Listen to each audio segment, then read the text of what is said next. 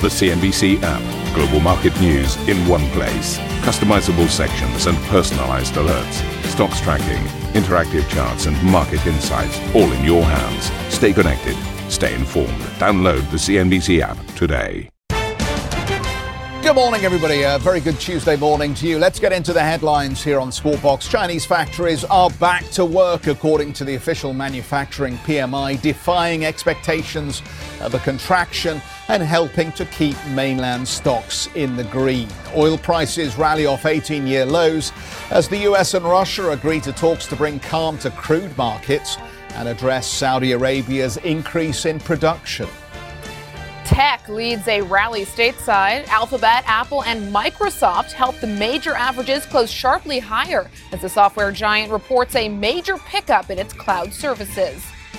Credit Suisse says it may cut bonuses this year, but decides to maintain its dividends as the Swiss banking giant defies moves by European lenders to halt payouts until October. And here in the heart of London's insurance industry, find out why Lloyd's of London says the sector could be in jeopardy uh, surrounding the pandemic coronavirus. We also speak to Jason Windsor, the CFO of Aviva 930 CET.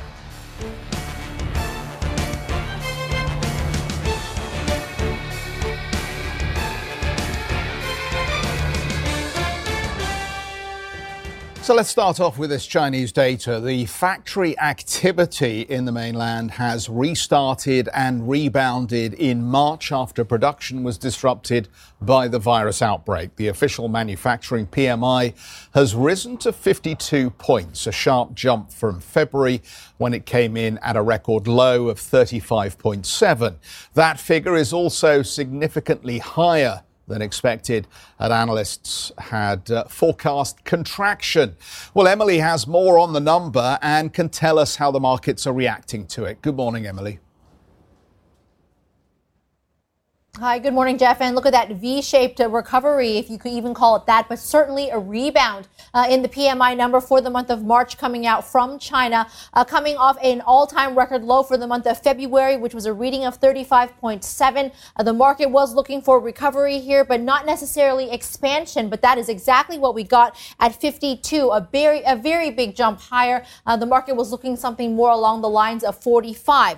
Uh, we also got a non manufacturing number, which was 52.3 three, uh, recovering, uh, rebounding from the 29.6 in the previous month, uh, giving us a composite when you put the two numbers together at 53. Uh, this is how it translated into the markets with Hong Kong up four tenths of 1% or about 100 points. The Shanghai Composite rallying about a dozen points and the Shenzhen Composite at 1670, a gain of eight tenths of 1%. Uh, whether or not you are convinced by this latest data set, well, we'll get another one tomorrow coming out from Chai Caixin. That is a reading from the private sector. Uh, so we'll see whether or not that uh, stages a similar rebound. We're looking at uh, the February number at 40.3 and the forecast of 45.8. Uh, business resumptions were hampered by a concern about a second wave of uh, coronavirus. If you may remember, in February, it was an extended lockdown uh, on many parts of China after the Lunar New Year period, which extended into March. Uh, so we're looking at how this is playing out. And manufacturers,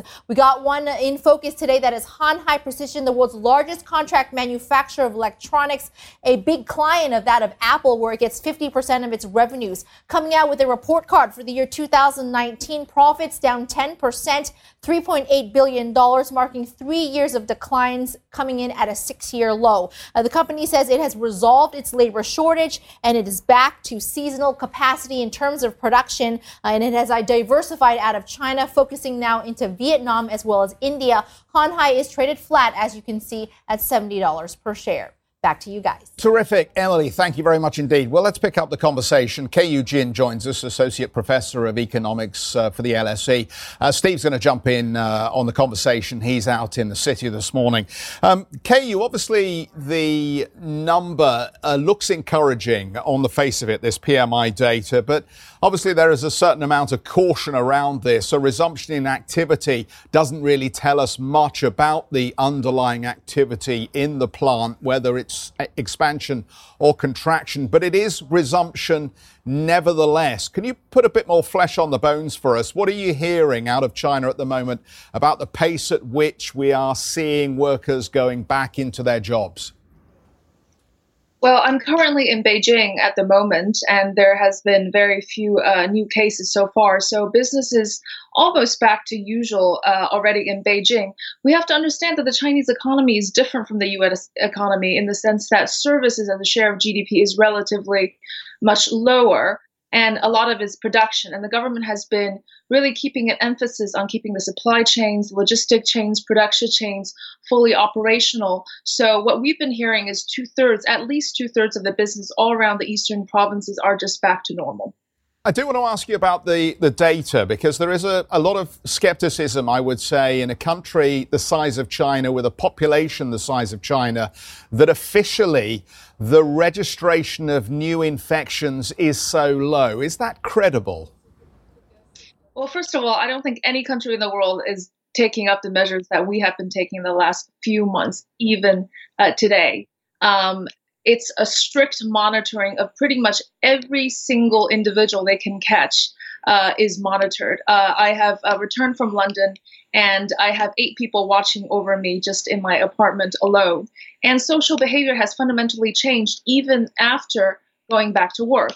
And uh, so this kind of uh, strictness, I mean, using technolo- technological surveillance, all kind of kind of uh, punishment schemes, has not been seen anywhere else in the world. However, as um, controlled as it is now, we contain the virus. We still cannot say for sure that there will not be a second wave when uh, businesses are fully operational, and that's a data that will be very important not only for China but for the rest of the world.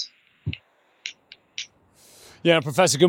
It's the rest of the world I want to talk about as well. The hundreds of billions of dollars of Chinese exports we see globally are, are in absolute jeopardy. We know that there's been a pivot to look more at the domestic economy in the last couple of years as well, but those exports are absolutely key for the Chinese economy. Until coronavirus is overcome on the other side of the Pacific and in Europe and elsewhere, uh, the Chinese economy is going to remain in the doldrums, isn't it?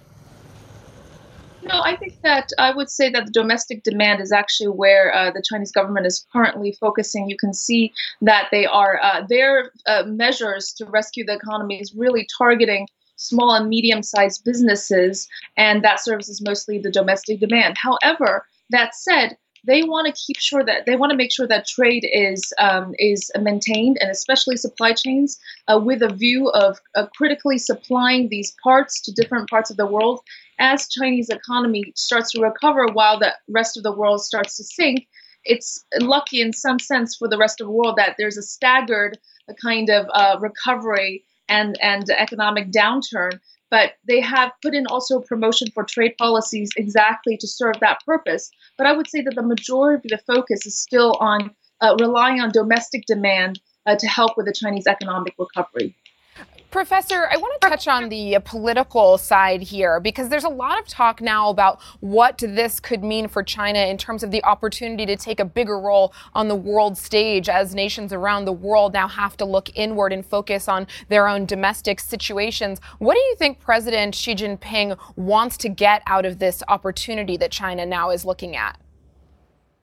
Well, I actually think that this is the opportunity of the century for China to build trust in the world, which it has found so difficult to come by as a rising nation, and to rebuild its international image. And China doesn't waste an opportunity like this. We've seen that in the financial crisis of the Great Recession 2009. Uh, we've seen it um, uh, when the Chinese government has been supporting the European debt markets. We've seen uh, to solidify and make these ties even stronger and more mature. And even though there's been a lot of tension between the U.S. and China uh, recently, I believe the Chinese government stance and direction is still to come out as a per, uh, you know a country that will uh, help uh, the U.S. rather than be a bystander. Will guarantee uh, critical medical supplies and equipment and help help you know really really whoever needs, it, especially the developing countries. This is their chance. They're looking at the long run game. Uh, so I think that some of this bickering will start to uh, seized uh, in the in the next phase. Uh, Professor, we seem to have a deterioration in the quality of your line, so we'll, we'll make this the last one. Um, Can I just ask you, there is a lot of talk about backlash, and we've seen President Trump continue to try to describe the virus as a Chinese virus or the Wuhan virus. How is that playing out, that story, where you are in Beijing?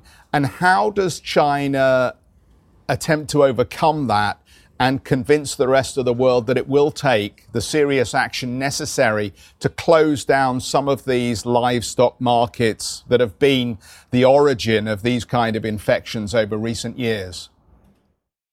Well, I have to say that this was um, these kind of tensions have not been well received uh, according to the people in China.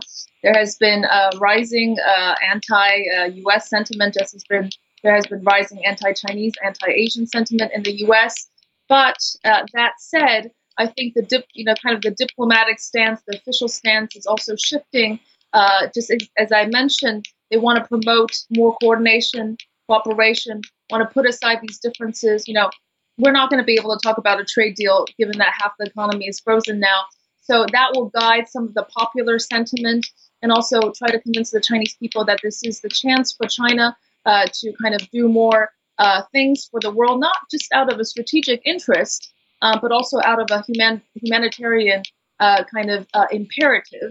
And uh, so that will shift some of the, you know, the kind of the thinking going forward.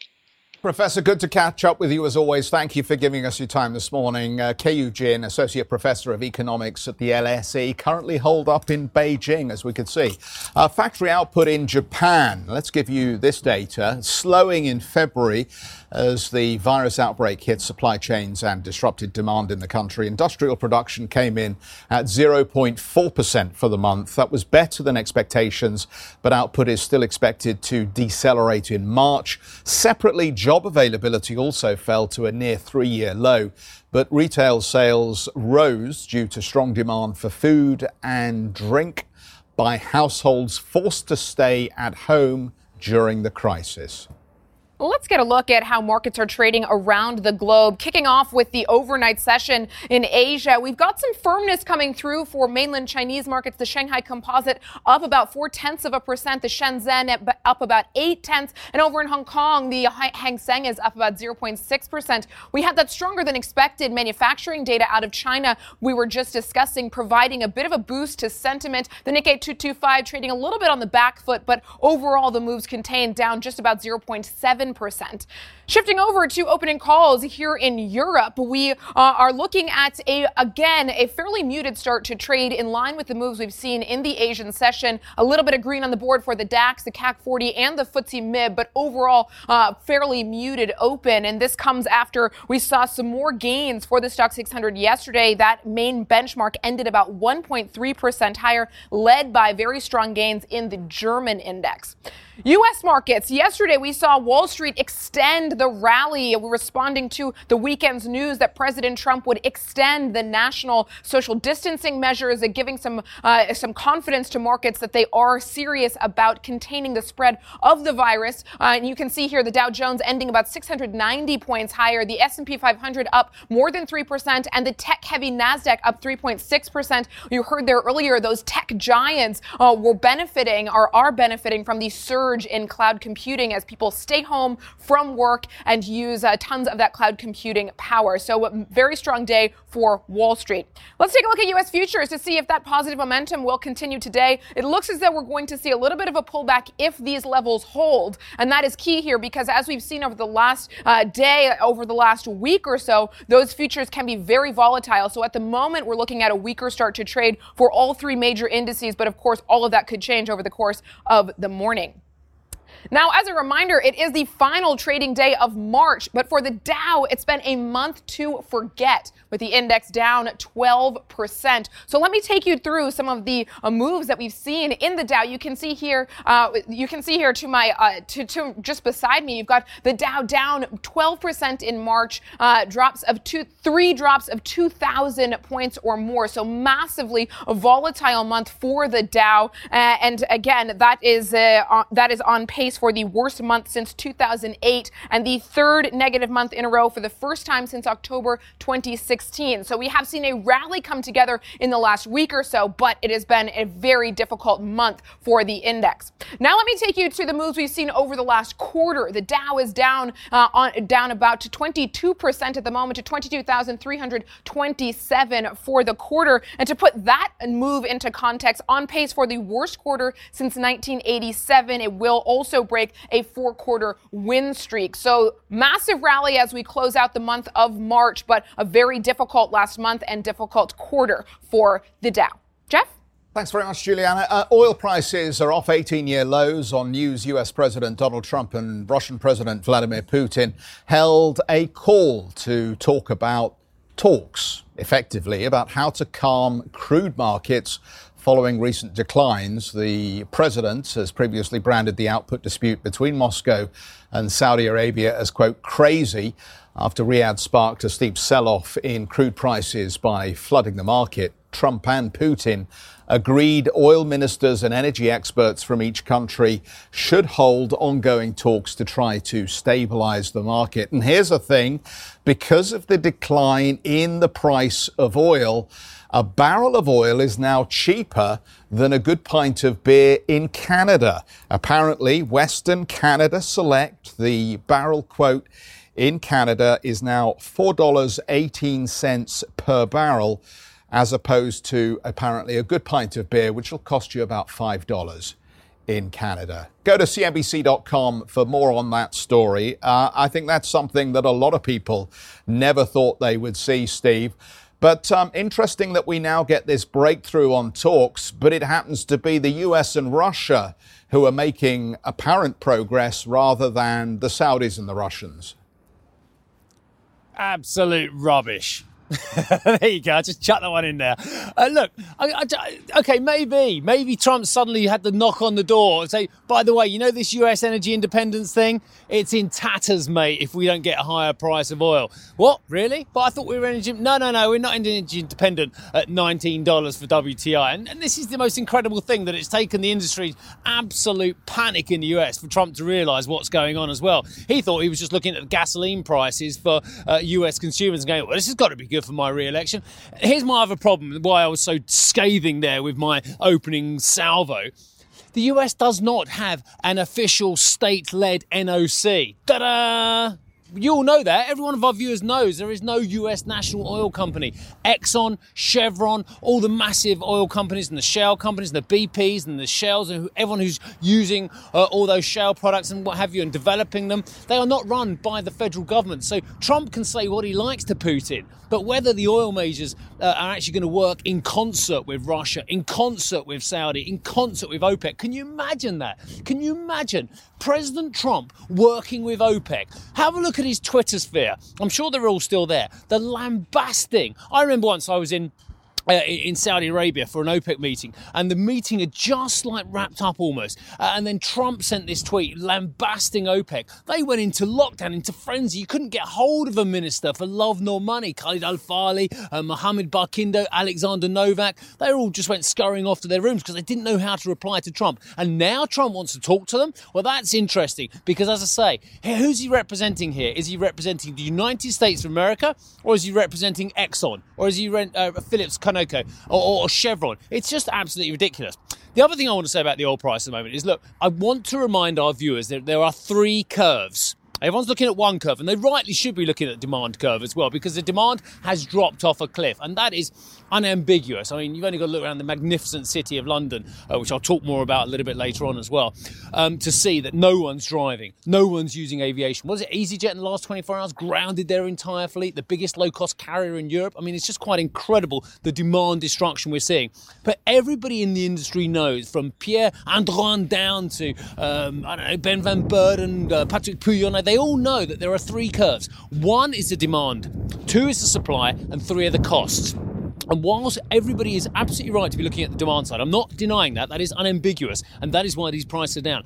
Costs are, are still at a certain level, and, so i.e. they've got to be sived aggressively, uh, and also supply is being sived aggressively, and hence that gets us back to the Trump conversation. So yes, we need to concentrate on demand, but nobody should be under any illusion that supply is also being absolutely uh, shuttered aggressively uh, across the board as well. The other thing, people talking about there's nowhere to store all this stuff. Yes, there is. Yes, there is. It's called the ground. It's called don't get it out of the ground. You don't have to develop this stuff and refine it and get it on ships and what have you if you don't want to. There is plenty of storage in the world. It's called the planet. Back to you. Well, Steve, uh, that's thank you for fleshing it out. I mean, my I think on the demand side of things, it's interesting to see President Trump, who's been such an advocate of lower oil prices uh, over the course of his tenure as president, because it means cheaper gas for consumers, and now that's not When a benefit to him. Given When it suits. when it suits exactly, and now that's not going to be a benefit for him, as certainly as we head into the election season with America staying at home. So that incentive is just out the window now. One more point. Yeah, one more point. Sorry, you got me on it. You know I can't stop. Um, the, the US was in crisis before coronavirus in terms of its energy industry. It is a fact, and I and I challenge anybody in the industry to tell me otherwise as well, because I've been looking at the amount of infrastructure spending on US shale going forward in 2021, 2022, 2023. And guess what? The new projects weren't starting at 45 to 55 dollars a barrel. So way before this precipitous decline, people were banking on the US. I say people, uh, OPEC and their allies were banking on, on the fact that the US was seeing a scything in new supply coming on board to take over from the supply for 2020. There is unambiguous US getting to what 12, 13, possibly even 14 million barrels a day. It was going to be very, very big for now, but there was a, a hope from those who are the rivals to the US that actually it was peaking. And, and ask anyone who's supplying infrastructure. Ask uh, Lorenzo Simonelli from Baker Hughes. Ask any of these people. Uh, and the fact is, the new spending wasn't necessarily taking place. And of course, then we had the trade war. Remember the trade war? Things like Brexit, trade war. We used to talk about a lot. No, okay. So the trade war was shutting out US suppliers across the other side of the, Pacific as well. And that's what everyone was terrified about in the US. There was no point spending all this money on extra infrastructure if the US wasn't going to be able to supply goods to the other side of the Pacific as well. So there were a whole load of factors in place before this pandemic, the disaster society we're seeing now as well. Even before that came in as well. No one should underestimate how much supply destruction there is in the States. And then that can take us back to the markets, which is also the corporate credit problem for some of the smaller players. it, it is catastrophic, trust me. Uh, just a quick one from me before we wrap up on the topic here. I, I wouldn't be so quick to dismiss the prospects of uh, some cooperation here between these two presidents. And I, I'll just throw my tuppence. I'll, I'll throw my tuppence in. I think coronavirus has changed the optics and it's changed the nature of this relationship. I mean, the US has now seen over 3,000 deaths. The Russians over 1,200 cases of infection. And both of these presidents went into this crisis denying that it was going to be a serious problem. And both have had to pedal backwards very quickly. So uncomfortable bedfellows. But the one way, I guess, that they can replenish those state coffers that are going to be depleted by all these bailout programs to support businesses is ultimately to try and get the energy price back up again to put some more money back in the uh, piggy bank, if you like, for further business assistance. I so you. there is a, I a hear you. I think there's a there's a you can see through that optic that all of the producers of oil have a vested interest in getting this price back up. I, that is Geoff. You, you speak great sense as usual. I'm just shooting off into the dark. You tell you, I, and I agree with you that they've all got it in their interest as well. But it can only be verbal intervention until I see the day where Igor Sechin and Darren Woods sit down at a table and say, "All right, we'll both cut production and we'll work together uh, on, on on basically cutting production rather than building production together." Because of course we know the U.S. companies uh, and the Russian companies do want to work together. And, until Igor Sechin says, "Well, I'll, I'll be part of an agreement with the U.S. about our production levels," when I see that day, then I'll eat my hat. Thank you for listening to Squawk Box Europe Express. For more market moving news, you can head to CNBC.com. Or join us again on the show with Geoff Cutmore, Steve Sedgwick, and Karen Tso, weekdays on CNBC.